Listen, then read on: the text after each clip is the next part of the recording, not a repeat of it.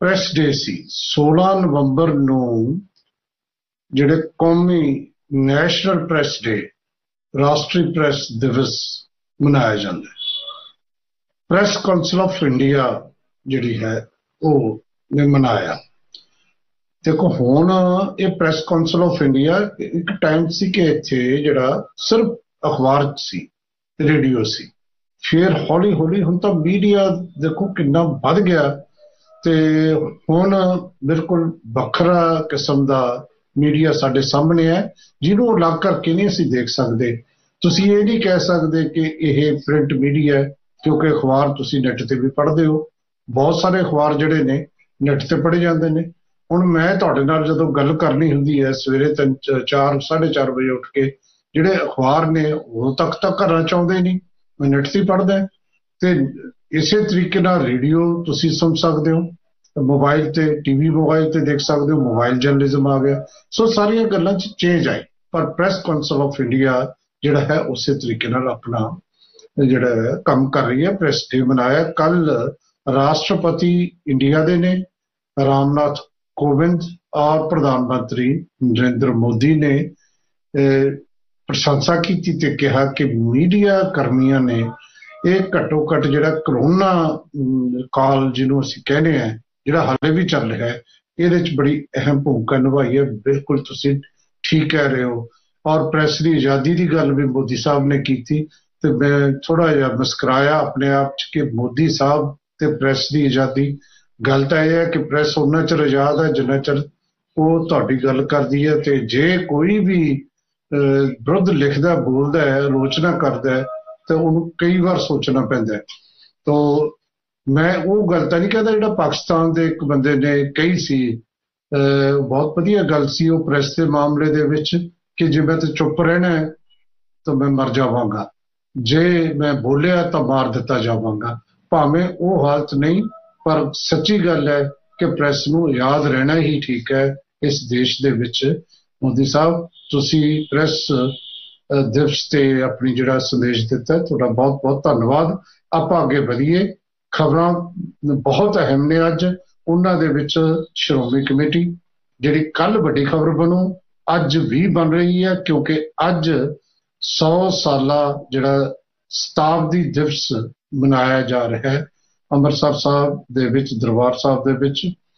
15 ਨਵੰਬਰ 1920 ਨੂੰ ਸ਼੍ਰੋਮਣੀ ਕਮੇਟੀ ਹੋਣ ਚਾਹੀ ਸੀ।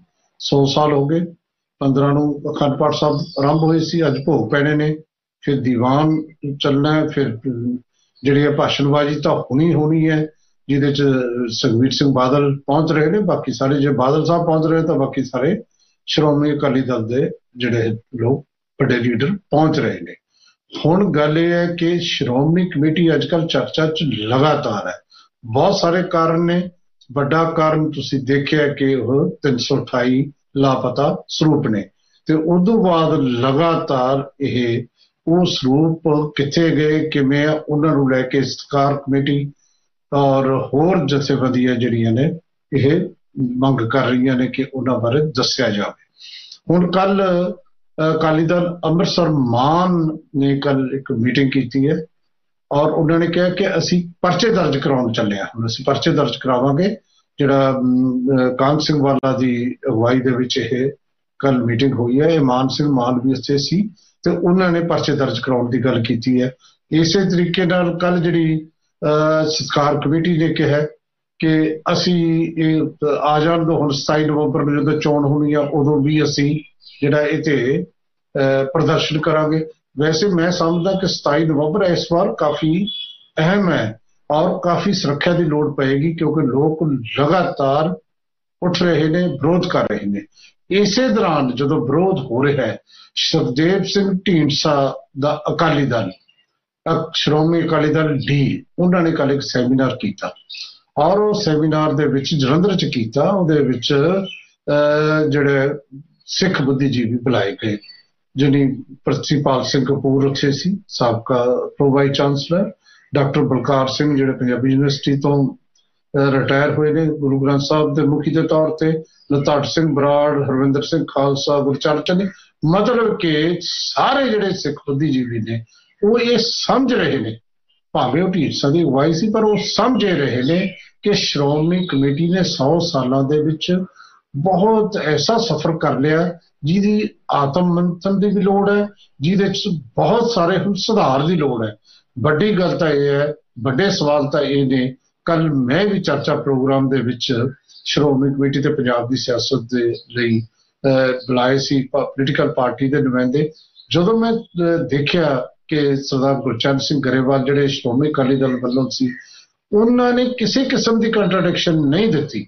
ਉਹ ਕਹਿੰਦੇ, ਮੈਂ ਸਾਰੀਆਂ ਗੱਲਾਂ ਆਪਣੀ ਝੋਲੀ 'ਚ ਪਾਉਣਾ ਔਰ ਜਦੋਂ ਕਾਂਗਰਸ ਦਾ ਨੁਮਾਇੰਦਾ ਕੱਲੀ ਕੱਲੀ ਲਿਸਟ ਦੱਸ ਰਿਹਾ ਸੀ, ਔਰ ਸਦੇਵ ਸਿੰਘ ਢੀਂਡਸਾ ਦਾ ਜਿਹੜਾ ਨੁਮਾਇੰਦਾ ਸੀ, ਮਨਿੰਦਰ ਸਿੰਘ ਬਰਾੜ, ਉਹਨੇ ਵੀ ਇਸੇ ਕਿਸਮ ਦੀ ਗੱਲ ਕੀਤੀ ਕਿ ਅਸੀਂ ਇੱਕ ਗੱਲ ਵੱਡੀ ਕਰਨ ਜਾ ਰਹੇ ਹਾਂ, ਉਹ ਹੈ ਵੀ ਵੱਡੀ, ਕਿ ਹੁਣ ਜਿਹੜਾ ਸ਼੍ਰੋਮਣੀ ਕਮੇਟੀ ਦੇ ਵਿੱਚ ਅਸੀਂ ਟਿਕਟਾਂ ਦੇਵਾਂਗੇ, ਅਸੀਂ ਜਿਹੜੀ ਚੋਣ ਲੜਾਵਾਂਗੇ, ਉਹ ਬੰਦਾ ਕਿਸੇ ਵੀ ਰਾਜਨੀਤਿਕ ਪੋਸਟ ਤੇ ਨਹੀਂ ਰਹੂਗਾ। ਹੁਣ ਅਕਾਲੀ ਦਲ ਦੇ ਵਿੱਚ ਹੁੰਦਾ ਇਹ ਹੈ ਕਿ ਜਿਹਨੂੰ ਐਮਐਲਏ ਦੀ ਟਿਕਟ ਨਹੀਂ ਮਿਲਦੀ ਉਹ ਸ਼੍ਰੋਮਣੀ ਕਮੇਟੀ ਦੀ ਟਿਕਟ ਉਹਨੂੰ ਦੇ ਕੇ ਚੁੱਪ ਕਰਾ ਦਿੱਤਾ ਜਾਂਦਾ ਹੈ। ਹੋਰ ਬੜਾ ਕੁਝ ਉਹਦੇ ਵਿੱਚ ਉਹਨੂੰ ਫਾਇਦੇ ਦਿੱਤੇ ਜਾਂਦੇ ਨੇ। ਇਹ ਜਿਹੜੀ ਕਰਪਸ਼ਨ ਦਾ ਮੁੱਦਾ ਉੱਠਿਆ ਜਿਹੜਾ ਸਰੂਪਾਂ ਦਾ ਮੁੱਦਾ ਉੱਠਿਆ ਹਾਲ ਤਾਂ ਬੇਅਦਬੀ ਦਾ ਮੁੱਦਾ ਉੱਠਣਾ ਹੈ, ਮਾਫੀ ਦਾ ਮੁੱਦਾ ਉੱਠਣਾ ਹੈ ਔਰ ਜਥੇਦਾਰ ਸਹਿਬਾਨ ਨੂੰ ਅਪਾਇੰਟਮੈਂਟ ਕਰਨ ਦਾ, ਉਸ ਤੋਂ ਬਾਅਦ ਜਿਹੜਾ ਹੈ ਉਹਨਾਂ ਨੂੰ ਲਾਉਣ ਦਾ, ਇਹ ਸਾਰੇ ਮੁੱਦੇ ਜਿਹੜੇ ਨੇ ਕੱਲ ਉੱਠੇ। ਸੋ ਸ਼੍ਰੋਮਣੀ ਕਮੇਟੀ ਇੱਕ ਵੱਡਾ ਇਸ਼ੂ ਇਹਨਾਂ ਦਿਨਾਂ 'ਚ ਪੰਜਾਬ ਦੀ ਸਿਆਸਤ ਦੇ ਵਿੱਚ ਬਣਿਆ ਭਾਵੇਂ ਕਿ ਪੰਜਾਬ ਦੀ ਸਿਆਸਤ, ਸਿੱਖ ਸਿਆਸਤ ਦੇ ਵਿੱਚ ਮੀਰੀ ਪੀਰੀ ਦਾ ਸਿਧਾਂਤ ਲਾਗੂ ਹੈ, ਲੇਕਿਨ ਚਾਹੇ ਦਿੱਲੀ ਹੋਵੇ ਤੇ ਚਾਹੇ ਇੱਥੋਂ ਦੀ ਮੈਨੇਜਮੈਂਟ ਹੋਵੇ, ਜਿਹੜੀ 100 ਸਾਲ ਦੀ ਪੰਜਾਬ ਦੀ ਜਿਹੜੀ ਇਹ ਸ਼੍ਰੋਮਣੀ ਕਮੇਟੀ ਆਪਣੇ ਆਪ 'ਚ ਬਿਲਕੁਲ ਨਵੇਕਲੀ ਕਿਸਮ ਦੀ ਇਹ ਐਕਟ ਦੇ ਅਧੀਨ ਬਣੀ ਹੋਈ ਕਮੇਟੀ ਜਿਹੜੀ ਧਾਰਮਿਕ ਅਦਾਰਿਆਂ ਦੀ, ਜਿਹਦਾ ਕੰਮ ਧਰਮ ਪ੍ਰਚਾਰ ਸੀ, ਜਿਹਦਾ ਕੰਮ ਜਿਹੜਾ ਹੈ ਉਹ ਲੋਕਾਂ ਦੀ ਸੇਵਾ ਵਿੱਚ ਕੰਮ ਕਰਨਾ ਸੀ। ਉਹਨਾਂ ਦੇ ਵਿੱਚ ਜੇ ਆਪਾਂ ਕੱਲੇ-ਕੱਲੇ ਦਾ ਵਿਸ਼ਲੇਸ਼ਣ ਕਰਾਂਗੇ, ਤੇ ਫਿਰ ਕਿਤੇ ਨਾ ਕਿਤੇ ਸਵਾਲ ਖੜੇ ਹੋਣੇ ਸੁਭਾਵਿਕ ਨੇ ਕਿ ਹੁਣ ਧਰਮ ਪ੍ਰਚਾਰ ਦੀ ਉਹ ਗੱਲ ਲੈ ਲਈਏ ਕਿ ਕੱਲ ਵੀ ਨੁਮਾਇੰਦਿਆਂ ਨੇ ਕਿਹਾ, ਅੱਜ ਵੀ ਕਹਿੰਦੇ ਆ ਕਿ ਧਰਮ ਪ੍ਰਚਾਰ ਲਈ ਸਿੱਖੀ ਦੇ ਵਿੱਚ ਆਪਾਂ ਦੇਖੀਏ ਕਿ ਦਾਅਵੇ ਤਾਂ ਕੀਤੇ ਜਾਂਦੇ ਨੇ ਲੇਕਿਨ ਮੈਂ ਹੱਸਦਾ ਕਹਿਣਾ ਹੁੰਦਾ, ਗੁਰੂ ਦੀ ਰੋਟੀ ਭੋਟੀ ਸਾਧ ਸੰਗਤ ਵੀ ਵੱਧ ਰਹੀ ਹੈ। ਸਿੱਖੀ ਸਰੂਪ ਵਾਲੇ ਬੰਦੇ ਕਿਉਂ ਘਟ ਰਹੇ ਨੇ? ਡੇਰੇ ਕਿਉਂ ਵੱਧ ਰਹੇ ਨੇ? ਇਹ ਸਾਰੀਆਂ ਗੱਲਾਂ ਜਿਹੜੀਆਂ ਸ਼੍ਰੋਮਣੀ ਕਮੇਟੀ ਦੇ ਜਦੋਂ ਆਤਮ ਵਿਸ਼ਲੇਸ਼ਣ ਹੁਣ 100 ਸਾਲ ਪੂਰੇ ਹੋਣ ਤੇ ਕਰਨਾ ਹੈ ਤੇ ਇਹ ਚੱਲਦਾ ਰਹੇਗਾ। ਇੱਕ ਹੋਰ ਜਿਹੜੀ ਵੱਡੀ ਖਬਰ ਆਪਾਂ ਲੈਣੀ ਹੈ, ਲੇਕਿਨ ਹੁਣ ਬ੍ਰੇਕ ਦਾ ਟਾਈਮ ਹੋ ਗਿਆ, ਖਬਰ ਉਹ ਵੀ ਬਹੁਤ ਇੰਪੋਰਟੈਂਟ ਹੈ। ਲਗਾਤਾਰ ਲੱਗੇ ਹੋਏ ਨੇ ਦੋਨੇ ਭਰਾ, ਲੋਕ ਇਨਸਾਫ ਪਾਰਟੀ ਦੇ ਨਾਂ ਤੇ ਆਪਣੇ ਆਪਣੇ ਇਸ਼ੂ ਲੇਕਿਨ ਇਸ ਵਾਰ ਦਾ ਜਿਹੜਾ ਇਸ਼ੂ ਹੈ ਉਹਨਾਂ ਦਾ ਬਹੁਤ ਵੱਡਾ ਇਸ਼ੂ ਹੈ।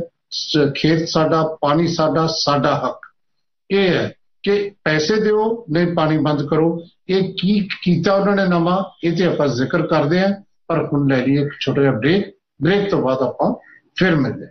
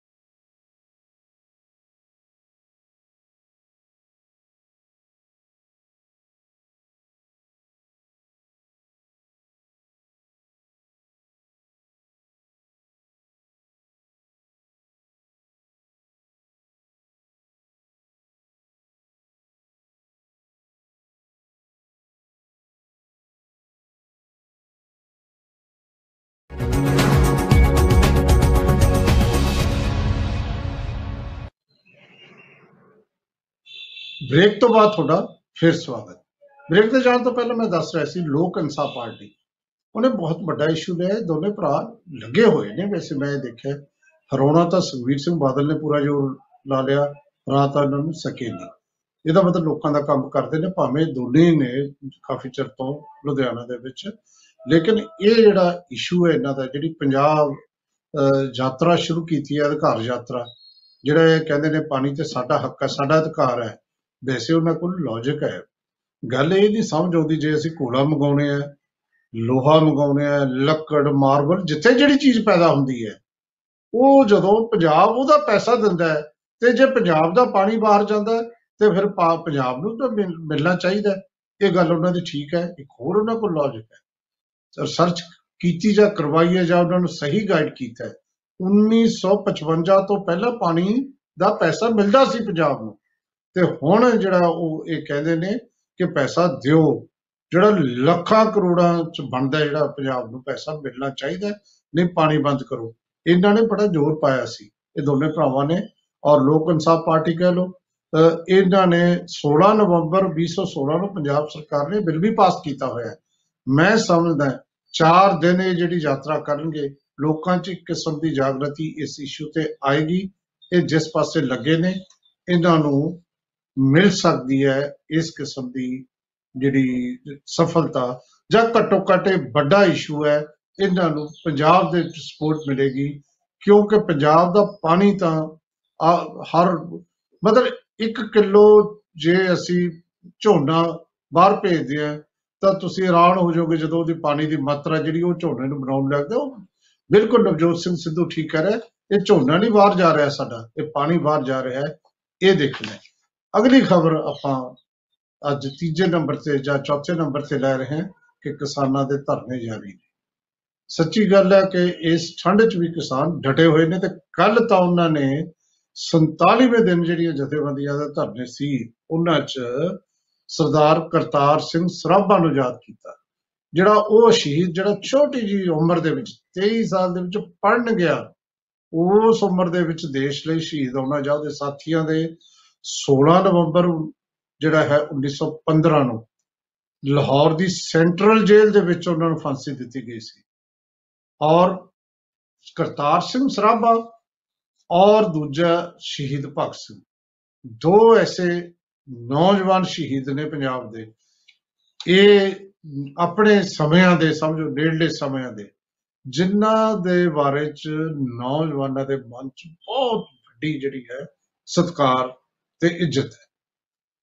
ਮੈਂ ਇੱਕ ਆਰਟੀਕਲ ਲਿਖਿਆ ਸੀ ਕੁਝ ਸਾਲ ਪਹਿਲਾਂ ਪੰਜਾਬੀ ਯੂਨੀਵਰਸਿਟੀ ਦੇ ਵਿੱਚ, ਜਿਹੜਾ ਸੀਸੀ ਡਿਪਾਰਟਮੈਂਟ ਹੈ ਕਾਰਸਪੋਂਡੈਂਟ ਡਿਪਾਰਟਮੈਂਟ ਹੈ ਬਹੁਤ ਵੱਡਾ ਡਿਪਾਰਟਮੈਂਟ ਹੈ। ਉਹਦੇ ਬਾਹਰ ਨਾ ਕਰਤਾਰ ਸਿੰਘ ਸਰਾਭਾ ਦੀ ਇੱਕ ਫੋਟੋ ਨੋਟਸ ਬੋਰਡ ਤੇ ਬਾਹਰ ਕਿਸੇ ਨੇ ਚਿਪਕਾਤੀ ਉਦੋਂ ਬਾਅਦ ਕਈ ਵਾਰੀ ਕਲੀ ਹੋਈ, ਕਈ ਵਾਰ ਲੋਕਾਂ ਦੇ ਜਿਹੜੇ ਪੋਸਟਰ ਲਾਏ ਗਏ, ਪਾੜੇ ਗਏ। ਮੈਂ ਦੇਖਿਆ ਯੂਨੀਵਰਸਿਟੀ ਦੇ ਵਿੱਚ ਆਉਂਦੇ ਜਾਂਦੇ ਕਈ ਸਾਲ ਤੱਕ ਬਹੁਤ ਚੇਂਜਸ ਆਈਆਂ ਲੋਕਾਂ ਦੇ ਵਿਰੁੱਧ ਨਾਅਰੇ ਲਿਖਣੇ ਕਰਨਾ ਸਿਰਫ ਕਰਤਾਰ ਸਿੰਘ ਸਰਾਭਾ ਦਾ ਪੋਸਟਰ ਉਵੇਂ ਲੱਗਿਆ ਰਿਹਾ ਇੰਨੀ ਇੱਜ਼ਤ ਹੈ। ਤੇ ਕੱਲ ਕਿਸਾਨ ਜਥੇਬੰਦੀਆਂ ਨੇ ਆਪਣੇ ਧਰਨਿਆਂ ਤੇ ਯਾਦ ਕੀਤਾ ਉਹਨਾਂ ਨੂੰ ਔਰ ਨੌਜਵਾਨ ਨਾਲ ਜੁੜੇ ਨੇ। ਇਹ ਇਹਨਾਂ ਦੀ ਜਿਹੜੀ ਹੈ ਮੈਂ ਸਮਝਦਾ ਬਹੁਤ ਚੰਗੀ ਅਹ, ਗੱਲ ਕੀਤੀ ਹੈ ਉਹਨਾਂ ਨੇ। ਅਗਲੀ ਗੱਲ ਜੇ ਆਪਾਂ ਇਸੇ ਯੂਨੀਅਨ ਦੇ ਲੈਵਲ ਤੇ ਕਰੀਏ ਕੱਲ ਲੁਧਿਆਣਾ ਚ ਮੀਟਿੰਗ ਹੋਈ ਹੈ ਭਾਰਤੀ ਕਿਸਾਨ ਯੂਨੀਅਨ ਕਾਦੀਆਂ ਗਰੁੱਪ ਦੀ। ਉਹਨਾਂ ਨੇ ਤਿਆਰੀ ਕਰ ਲਈ ਹੈ ਦਿੱਲੀ ਚੱਲੋ। ਦੇਖੋ, ਦਿੱਲੀ ਚੱਲਣ ਦੀ ਤਿਆਰੀ ਜਿਹੜੀ ਹੈ, ਜਿੰਨੀ ਮਰਜ਼ੀ ਆਪਾਂ ਇਹ ਗੱਲ ਕਰ ਲਈਏ, ਇਹ ਇਹਨਾਂ ਦੀ ਸਟ੍ਰੈਟਜੀ ਠੀਕ ਹੈ ਹਾਲਾਂਕਿ ਇਹ ਗੱਲ ਨਹੀਂ ਹੈ। ਇਹ ਵੀ ਖਬਰ ਆ ਰਹੀ ਹੈ ਕਿ 21 ਦੀ ਮੀਟਿੰਗ ਤੋਂ ਪਹਿਲਾਂ 26 ਸਤਾਈ ਨੂੰ ਦਿੱਲੀ ਜਾਣਾ ਹੈ 21 ਨੂੰ ਮੀਟਿੰਗ ਹੋਣੀ ਹੈ ਕਿਸਾਨਾਂ ਦੀ। ਉਦੋਂ ਪਹਿਲਾਂ ਸ਼ਾਇਦ ਮਾਲ ਗੱਡੀਆਂ ਚੱਲ ਜਾਣ। ਮਾਲ ਗੱਡੀਆਂ ਚਲਾਉਣਾ ਹੁਣ ਮਜਬੂਰੀ ਵੀ ਬਣ ਜਾਣਾ ਹੈ। ਪਰ ਸਰਕਾਰ ਦੇ ਨਾਲ ਅੰਦਰ ਖਾਤੇ ਗੱਲ ਜ਼ਰੂਰ ਹੋ ਗਈ ਹੈ ਕਿ ਆਪਾਂ ਮਾਹੌਲ ਨੂੰ ਠੀਕ ਮੀਟਿੰਗ ਨੂੰ ਸਹੀ ਮਾਹੌਲ ਲਈ ਆਪਾਂ ਮਾਲ ਗੱਡੀਆਂ ਚਲਾ ਦਈਏ। ਔਰ ਮਾਲ ਗੱਡੀਆਂ ਚਲਾਉਣ ਦਾ ਕਾਰਨ ਵੀ ਹੈ।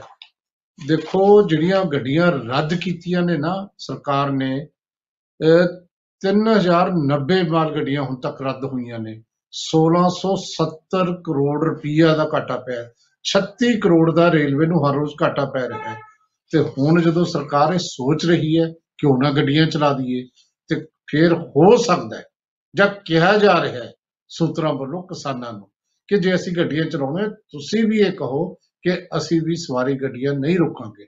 ਤੇ ਬਹੁਤ ਸਾਰੇ ਕਿਸਾਨ ਇਹ ਸੋਚ ਵੀ ਰਹੇ ਨੇ ਕਰ ਵੀ ਰਹੇ ਨੇ ਕਿਉਂਕਿ ਜਿਵੇਂ ਕਸ਼ਮੀਰ 'ਚ ਬਰਫ਼ ਸ਼ੁਰੂ ਹੋਈ ਹੈ ਕਿ ਜਿਵੇਂ ਅਮ, ਜਿਹੜਾ ਹੈ ਉੱਤਰੀ ਭਾਰਤ ਪੂਰੀ ਠੰਡ 'ਚ ਨਵੰਬਰ 'ਚ ਕਦੇ ਬਰਫ਼ ਨਹੀਂ 15 ਸਾਲ ਬਾਅਦ ਬਰਫ਼ ਇੰਨੀ ਬਰਫ਼ ਸ਼ੁਰੂ ਹੋਈ ਹੈ ਤਾਂ ਲੋਕਾਂ ਨੂੰ ਵੀ ਜਿਹੜਾ ਹੈ ਇਹਨਾਂ ਗੱਡੀਆਂ ਦੀ ਲੋੜ ਹੈ।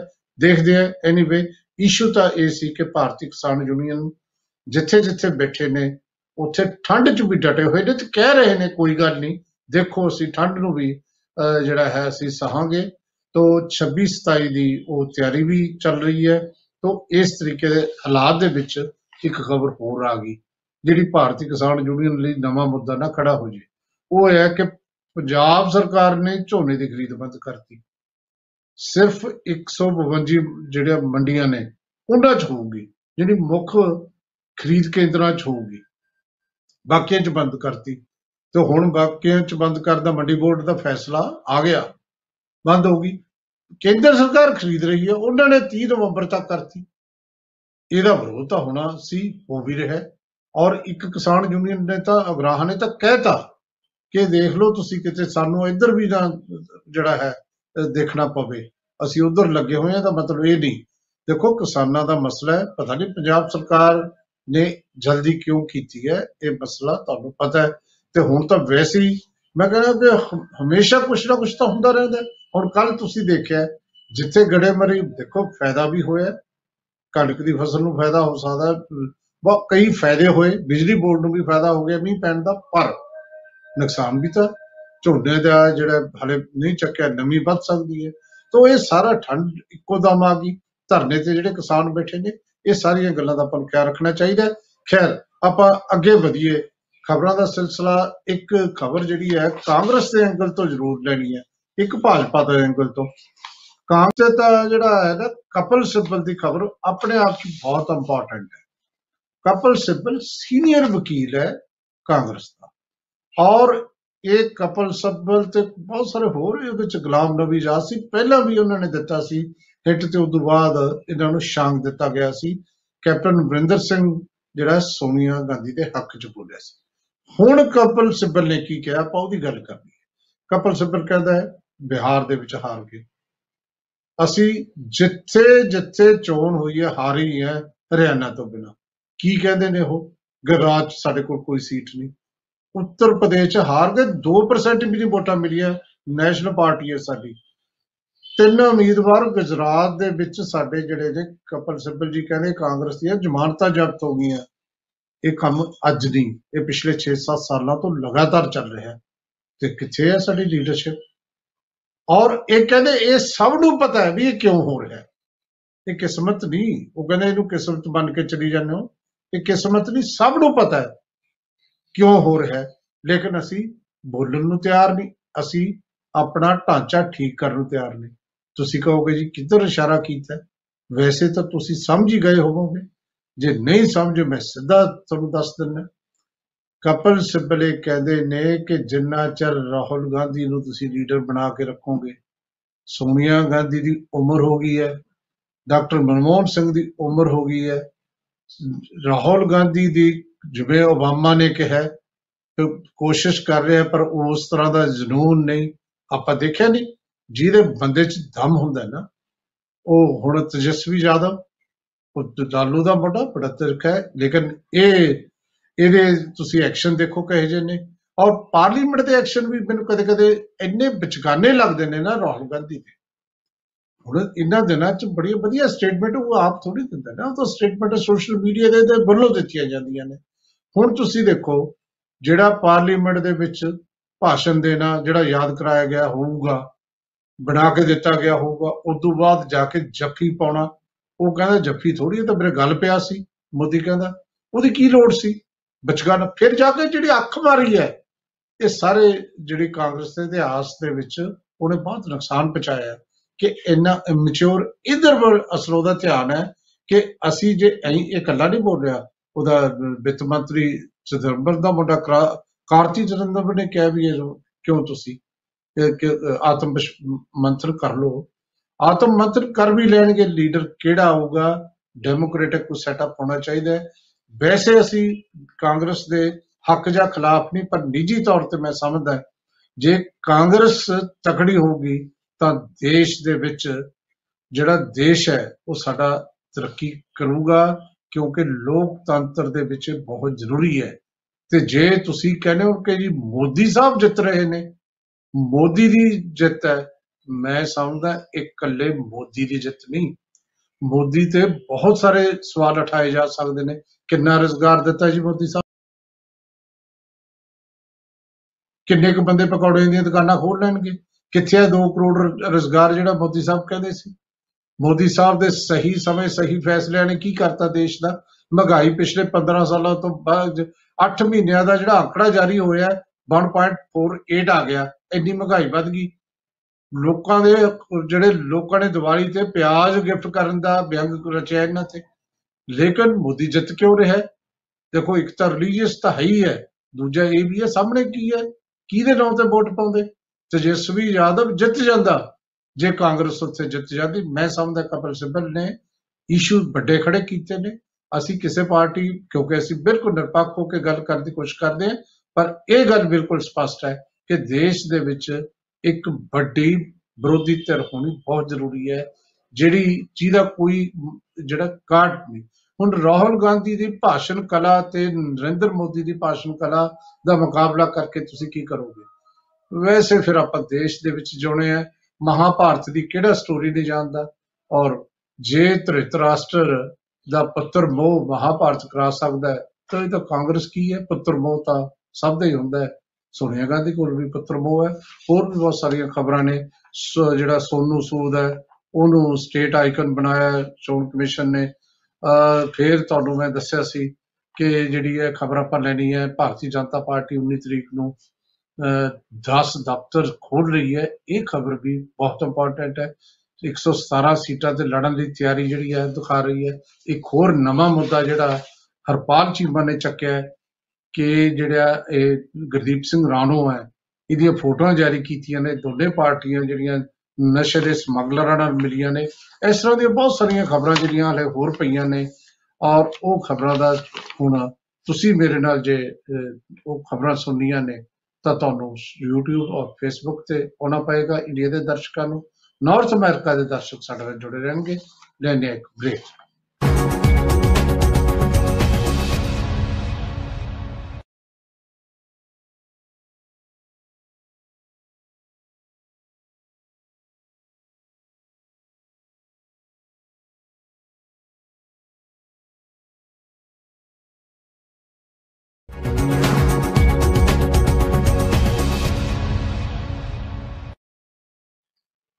ਬ੍ਰੇਕ ਤੋਂ ਬਾਅਦ ਫਿਰ ਤੁਹਾਡਾ ਸਵਾਗਤ।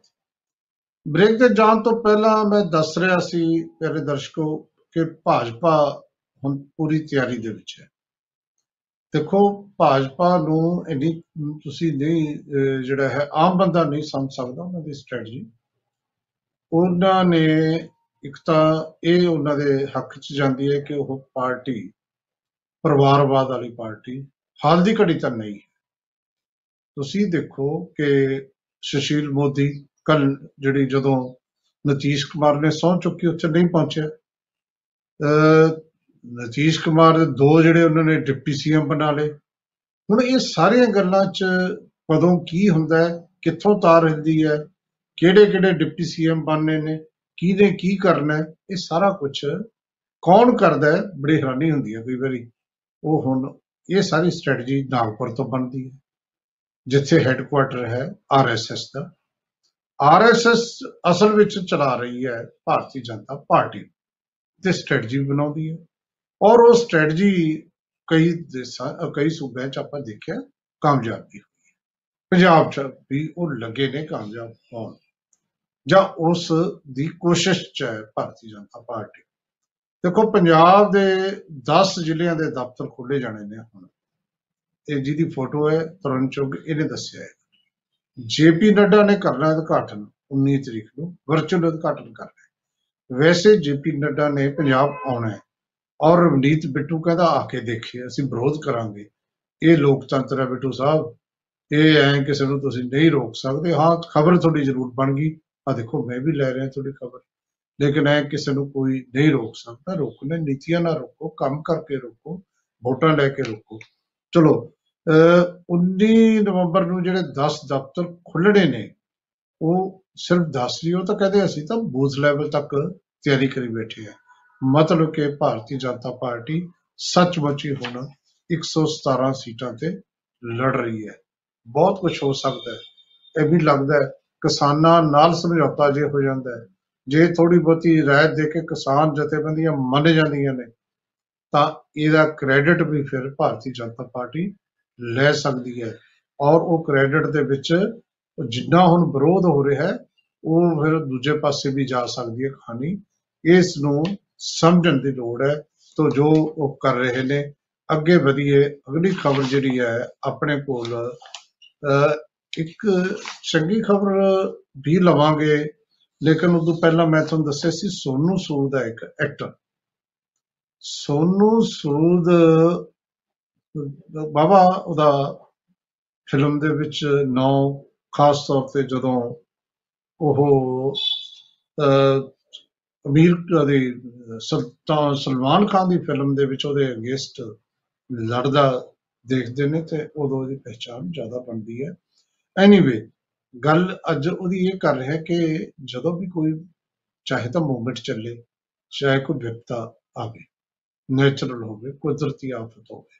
ਜਿਹੜੇ ਬੰਦੇ ਅੱਗੇ ਹੋ ਕੇ ਕੰਮ ਕਰਦੇ ਨੇ, ਉਹਨਾਂ ਦਾ ਨਾਮ ਬਣਨਾ ਸੁਭਾਵਿਕ ਹੁੰਦਾ ਹੈ। ਇਹਨੇ ਲੋਕਡਾਊਨ ਦੌਰਾਨ ਲੋਕਾਂ ਨੂੰ ਜਿਸ ਤਰ੍ਹਾਂ ਇੱਕ ਦੂਜੇ ਨਾਲ ਬੁਲਾਇਆ, ਲੋਕਾਂ ਦੀ ਹੈਲਪ ਕੀਤੀ, ਇਹਦਾ ਨਾਮ ਬਣਿਆ ਹੈ ਇੱਕ ਸਮਾਜ ਸੇਵਕ ਦੇ ਤੌਰ ਤੇ। ਸਾਨੂੰ ਖੁਸ਼ੀ ਇਸ ਗੱਲ ਦੀ ਹੈ ਕਿ ਮੋਗੇ ਦਾ ਇੱਕ ਕੱਪੜੇ ਦੀ ਦੁਕਾਨ ਦੇ ਮਾਲਕ ਦਾ ਮੁੰਡਾ ਇਸ ਤਰੀਕੇ ਨਾਲ ਬੰਬੇ ਜਾ ਕੇ ਪੂਰੇ ਦੇਸ਼ 'ਚ ਆਪਣਾ ਨਾਮ ਬਣਾ ਰਿਹਾ ਹੈ। ਸਾਨੂੰ ਖੁਸ਼ੀ ਹੋਈ ਸੁਭਾਵਿਕ ਹੈ ਹੈ। ਤੇ ਇਸੇ ਦੇ ਨਾਂ ਕਰਕੇ ਹੁਣ ਜਿਹੜੀ ਪੰਜਾਬ ਦਾ ਇਲੈਕਸ਼ਨ ਕਮਿਸ਼ਨ ਹੈ, ਉਹਨੇ ਇੱਕ ਚਿੱਠੀ ਲਿਖੀ ਸੀ ਭਾਰਤੀ ਚੋਣ ਕਮਿਸ਼ਨ ਕਿ ਇਹਨੂੰ ਅਸੀਂ ਆਈਕਨ ਬਣਾਉਣਾ ਚਾਹੁੰਦੇ ਹਾਂ। ਇਹਦੇ ਰਾਹੀਂ ਅਸੀਂ ਲੋਕਾਂ ਦੇ ਵਿੱਚ ਪ੍ਰਚਾਰ ਕਰਨਾ ਚਾਹੁੰਦੇ ਹਾਂ, ਵੋਟਾਂ ਦੇ ਬਾਰੇ ਦੇ ਵਿੱਚ ਅਵੇਅਰ ਕਰਨਾ ਚਾਹੁੰਦੇ ਹਾਂ ਤੇ ਉਹਨਾਂ ਨੂੰ ਚੋਣ ਕਮਿਸ਼ਨ ਨੇ ਆਗਿਆ ਦਿੱਤੀ ਹੈ। ਹੁਣ ਇਹ ਪੰਜਾਬ ਦਾ ਸਟੇਟ ਆਈਕਨ ਬਣ ਗਿਆ। ਇਹ ਵੀ ਜਿਹੜਾ ਹੈ, ਆਪਣੇ ਆਪ 'ਚ ਚੰਗੀ ਖਬਰ ਮੈਂ ਕਹਿ ਸਕਦਾ ਇੱਕ ਖਬਰ ਹੋਰ ਲਈਏ।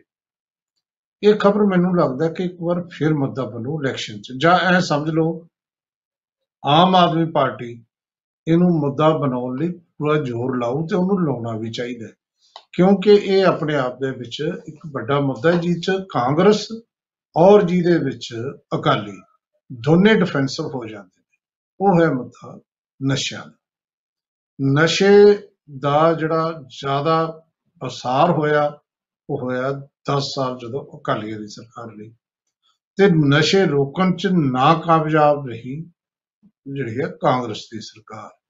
ਉਹ 'ਚ ਵੀ ਚਾਹੇ ਜਿੰਨਾ ਮਰਜ਼ੀ ਕੈਪਟਨ ਸਾਹਿਬ ਕਹੀ ਜਾਣ ਕਿ ਲੱਕ ਟੁੱਟ ਗਿਆ ਲੱਕ ਜਾਂ ਕੇਸ ਐਨੇ ਹੋ ਗਏ ਉਹਦੇ ਨਾਲ ਨਹੀਂ। ਜੇ ਸਾਰਾ ਕੁਝ ਟੁੱਟਿਆ ਹੁੰਦਾ ਤਾਂ ਐਡੇ ਐਡੇ ਜਿਹੜੇ ਅਹ, ਕਿਲੋਆਂ ਦੇ ਹਿਸਾਬ ਨਾਲ ਹੈਰੋਇਨ ਫੜੀ ਜਾਂਦੀ ਹੈ ਉਹ ਕੀ ਸ਼ੋਅ ਕਰਦੀ ਹੈ? ਉਹ ਇਹ ਸ਼ੋਅ ਕਰਦੀ ਹੈ ਕਿ ਜਿੰਨਾ ਮਰਜ਼ੀ ਤੁਸੀਂ ਸਖਤੀ ਕੀਤੀ, ਲੇਕਿਨ ਤੁਹਾਡੇ ਜ- ਰਾਜ ਕਾਲ ਦੇ 4 ਸਾਲ ਬਾਅਦ ਵੀ ਜੇ ਗੁਰਦੀਪ ਸਿੰਘ ਰਾਣੋ ਤੋਂ 5.5 ਕਿਲੋ ਹੈਰੋਇਨ ਫੜੀ ਜਾ ਸਕਦੀ ਹੈ, ਜਿਹੜਾ ਜਿਹਨੂੰ ਤੁਸੀਂ ਸਿਕਿਉਰਿਟੀ ਦਿੱਤੀ ਹੋਈ ਹੈ, ਤੁਹਾਡੇ ਓਐਸਡੀ ਦੀ ਗੱਡੀ 'ਚ ਜਾਂਦਾ ਹੈ, ਜਿਹਨੂੰ ਤੁਹਾਡੀ ਪੁਲਿਸ ਸਲੂਟ ਮਾਰਦੀ ਹੈ, ਇੱਕ ਆਮ ਬੰਦਾ, ਇੱਕ ਛੋਟੇ ਜਿਹੇ ਪਿੰਡ ਪੈਲ ਤੋਂ ਦੇ ਲਾਗੇ ਖੜਾ ਹੋ ਕੇ ਉਹ 8 10 10 ਜਿਹੜਾ ਹੈ ਲਗਜ਼ਰੀ ਗੱਡੀਆਂ ਰੱਖਦਾ ਹੈ। ਤੁਹਾਡੇ ਵਾਂਗ ਵੱਡੇ ਵੱਡੇ ਪੈਲੇਸ ਬਣਾ ਲੈਂਦਾ ਹੈ ਤੇ ਉਹ ਫਿਰ ਉਹ ਦੋਨੇ ਪਾਸੇ ਹੈ। ਜਿਹੜੀਆਂ ਹਰਪਾਲ ਚੀਮਾ ਨੇ ਫੋਟੋਆਂ ਜਾਰੀ ਕੀਤੀਆਂ ਨੇ, ਉਹਦੇ ਵਿੱਚ ਉਹ ਅਕਾਲੀਆਂ ਨਾਲ ਵੀ ਨੇ, ਉਹਦੇ ਵਿੱਚ ਉਹ ਕਾਂਗਰਸ ਨਾਲ ਵੀ ਖੜਾ ਹੈ। ਤੇ ਹਰਪਾਲ ਚੀਮਾ ਨੂੰ, ਵਿਰੋਧੀ ਧਿਰ ਦੇ ਨੇਤਾ ਨੂੰ ਇਹ ਮੌਕਾ ਮਿਲ ਗਿਆ ਕਿ ਉਹ ਕਹਿ ਸਕੇ ਕਿ ਇਹ ਜਿਹੜਾ ਜੋ ਸ਼੍ਰੋਮਣੀ ਅਕਾਲੀ ਦਲ ਦੇ ਟਾਈਮ ਤੇ ਹੋਇਆ ਸੀ ਜਿਵੇਂ ਜਗਦੀਸ਼ ਭੋਲੇ ਤੋਂ ਬਾਅਦ ਹੋਇਆ ਸੀ, ਉਹ ਗੱਲ ਨੂੰ ਕੈਪਟਨ ਸਾਹਿਬ ਨੇ ਰੋਕਣ ਦੀ ਬਜਾਏ ਆਪਦੇ ਓਐਸਡੀ ਲਾ ਲਏ। ਓਐਸਡੀ ਰਾਹੀਂ ਕੈਪਟਨ ਸਾਹਿਬ ਕਰ ਰਹੇ ਨੇ ਇਹ ਕੰਮ। ਹੁਣ ਇਹ ਇੱਕ ਬਹੁਤ ਗੰਭੀਰ ਇਲਜ਼ਾਮ ਲਾਇਆ ਹੈ ਹਰਪਾਲ ਚੀਮਾ ਨੇ। ਪਹਿਲਾਂ ਉਹ ਕੇਜਰੀਵਾਲ ਨੇ ਇਸ ਤਰ੍ਹਾਂ ਦੇ ਇਲਜ਼ਾਮ ਲਾਏ ਸੀ ਤੇ ਮਾਫੀ ਮੰਗਣੀ ਪਈ ਸੀ। ਲੇਕਿਨ ਹੁਣ ਜਿਸ ਕਿਸਮ ਦਾ ਇਲਜ਼ਾਮ ਹੈ, ਇਹ ਕੀ ਬਣਦਾ, ਇਹ ਤਾਂ ਨਹੀਂ ਮੈਨੂੰ ਪਤਾ। ਪਰ ਇੱਕ ਗੱਲ ਜ਼ਰੂਰੀ ਹੈ ਕਿ ਉਹ ਕਿਉਂ ਨਹੀਂ ਮੈਨੂੰ ਪਤਾ, ਇਸ ਕਰਕੇ ਨਹੀਂ ਪਤਾ ਵੀ ਇਹਦਾ ਨੋਟਸ ਸ਼ਾਇਦ ਨਾ ਲਿਆ ਜਾਵੇ। ਕੈਪਟਨ ਸਾਹਿਬ ਇਸ ਤਰ੍ਹਾਂ ਨਹੀਂ ਨੋਟਸ ਲੈਂਦੇ। ਜੇ ਨੋਟਸ ਲਿਆ ਜਾਂਦਾ ਤਾਂ ਹਰਪਾਲ ਚੀਮਾ ਬੜਾ ਲੀਡਰ ਬਣ ਜੂ ਤੋ, ਲੇਕਿਨ ਇਹਨੂੰ ਆਮ ਆਦਮੀ ਪਾਰਟੀ ਇੱਕ ਮੁੱਦਾ ਜ਼ਰੂਰ ਬਣਾ ਸਕਦੀ ਹੈ ਇਲੈਕਸ਼ਨ ਦੇ ਵਿੱਚ। ਔਰ ਉਹਦੇ ਵਿੱਚ ਉਹਨਾਂ ਕੋਲ ਜਵਾਬ ਕੋਈ ਨਹੀਂ ਹੋਣਾ। ਇਹ ਗੱਲ ਜਿਵੇਂ ਅਕਾਲੀਆਂ ਕੋਲ, ਬੇਅਦਬੀ ਦਾ ਕੋਈ ਜਵਾਬ ਨਹੀਂ ਹੋਣਾ, ਉਵੇਂ ਇਹਨਾਂ ਕੋਲ ਕੋਈ ਜਵਾਬ ਨਹੀਂ ਹੋਣਾ ਆਉਣ ਵਾਲੇ ਟਾਈਮ 'ਚ। ਕਿੰਨੇ ਕੁ ਕਾਮਯਾਬ ਹੁੰਦੇ ਨੇ, ਇਹ ਸਮਾਂ ਦੱਸੋ। ਇੱਕ ਇੱਕ ਹੋਰ ਖਬਰ ਲੈ ਲਾ, ਬੇਅਦਬੀ ਦੀ ਗੱਲ ਚੱਲੀ ਹੈ। ਡੈਮੋਕ੍ਰੈਟਿਕ ਅਕਾਲੀ ਦਲ ਦਾ ਇੱਕ ਲੀਡਰ ਹੈ, ਉਹਨੇ ਇੱਕ ਗੱਲ ਕਹੀ ਹੈ, ਜਿਹੜੀ ਗੱਲ ਕੱਲ ਪਿਛਲੇ ਦਿਨੀ ਨਾ ਅਕਾਲ ਤਖਤ ਸਾਹਿਬ ਦੇ ਜਥੇਦਾਰ ਨੇ ਜਿਹੜੀ ਹੈ, ਅਹ ਬੰਦੀ ਛੋੜ ਦਿਵਸ ਤੇ ਆਪਣੀ ਸਪੀਚ ਕਹੀ ਸੀ ਕਿ ਸਾਰੇ ਸਿੱਖਾਂ ਨੂੰ ਜਿਹੜਾ ਉਹ ਅਹ ਕਿਸਾਨ ਅੰਦੋਲਨ ਦੀ ਮਦਦ ਕਰਨੀ ਚਾਹੀਦੀ ਹੈ। ਉਹਦੀ ਗੱਲ ਚ ਲੱਗਦਾ ਮੈਨੂੰ, ਉਹ ਕਹਿੰਦਾ ਹੈ ਕਿ ਅਕਾਲ ਤਖਤ ਸਾਹਿਬ ਦਾ ਜਥੇਦਾਰ ਬਾਦਲਾਂ ਦੀ ਬੋਲੀ ਬੋਲ ਰਿਹਾ। ਦੇਖੋ, ਗੱਲ ਇਹ ਹੈ ਕਿ ਬਾਦਲਾਂ ਨੇ ਪਹਿਲਾਂ ਵੀ ਕੋਸ਼ਿਸ਼ ਕੀਤੀ ਸੀ।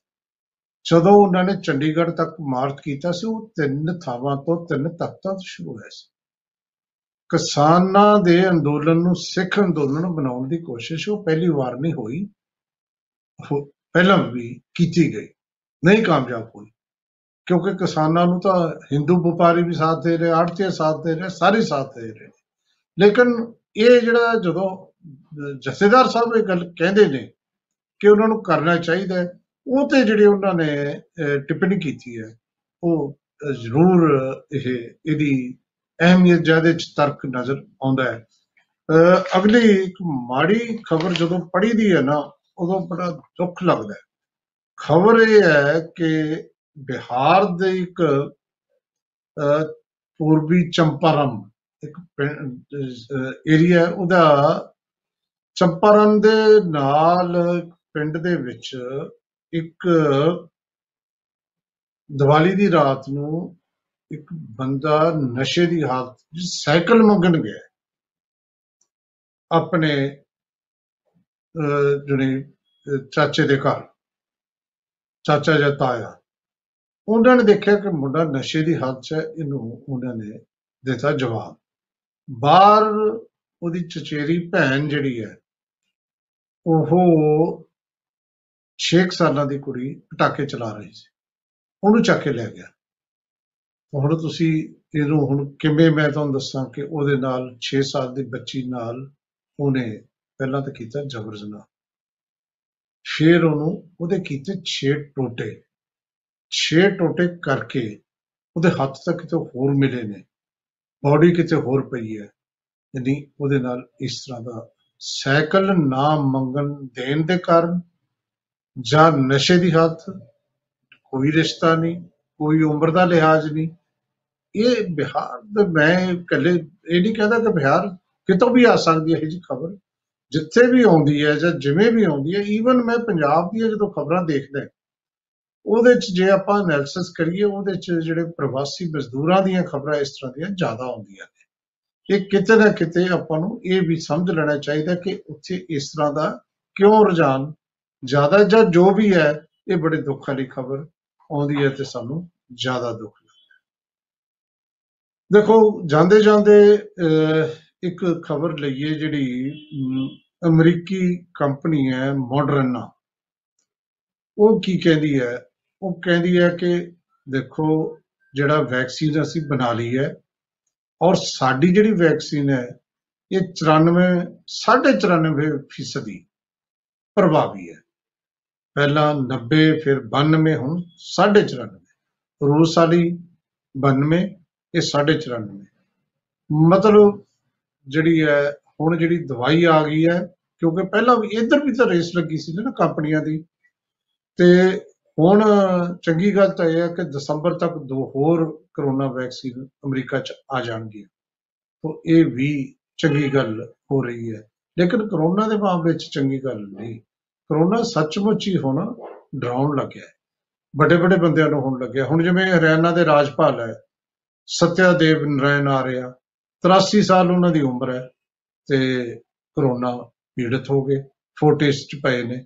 ਹੁਣ ਇਸ ਉਮਰ ਚ ਰਿਵਾਈਵ ਕਰਨਾ ਕਪਲ ਅਹ, ਜਿਹੜਾ ਕਮਲਨਾਥ ਹੈ ਉਹ ਵੀ ਤਾਂ ਕਾਂਗਰਸ ਦਾ ਲੀਡਰ ਉਹ ਵੀ ਆਈਸੀਯੂ ਚ ਪਿਆ ਹੈ। ਔਰ ਮਨੀਸ਼ ਤਿਵਾੜੀ ਨੂੰ ਵੀ ਹੋ ਗਿਆ ਤੁਹਾਨੂੰ ਮੈਂ ਦੱਸਾਂ। ਅਹ, ਹਾਲਾਂਕਿ ਉਹਨਾਂ ਸਵੀਅਰ ਨਹੀਂ ਕਿਉਂਕਿ ਹਲੇ ਘਰੇ ਜਦੋਂ ਬੁੱਢਲੀ ਪਤਾ ਲੱਗ ਜੇ ਤਾਂ ਘਰ 'ਚ ਇਲਾਜ ਹੋ ਸਕਦਾ ਹੁੰਦਾ ਹੈ। ਤਾਂ ਉਹ ਘਰ ਹੈ।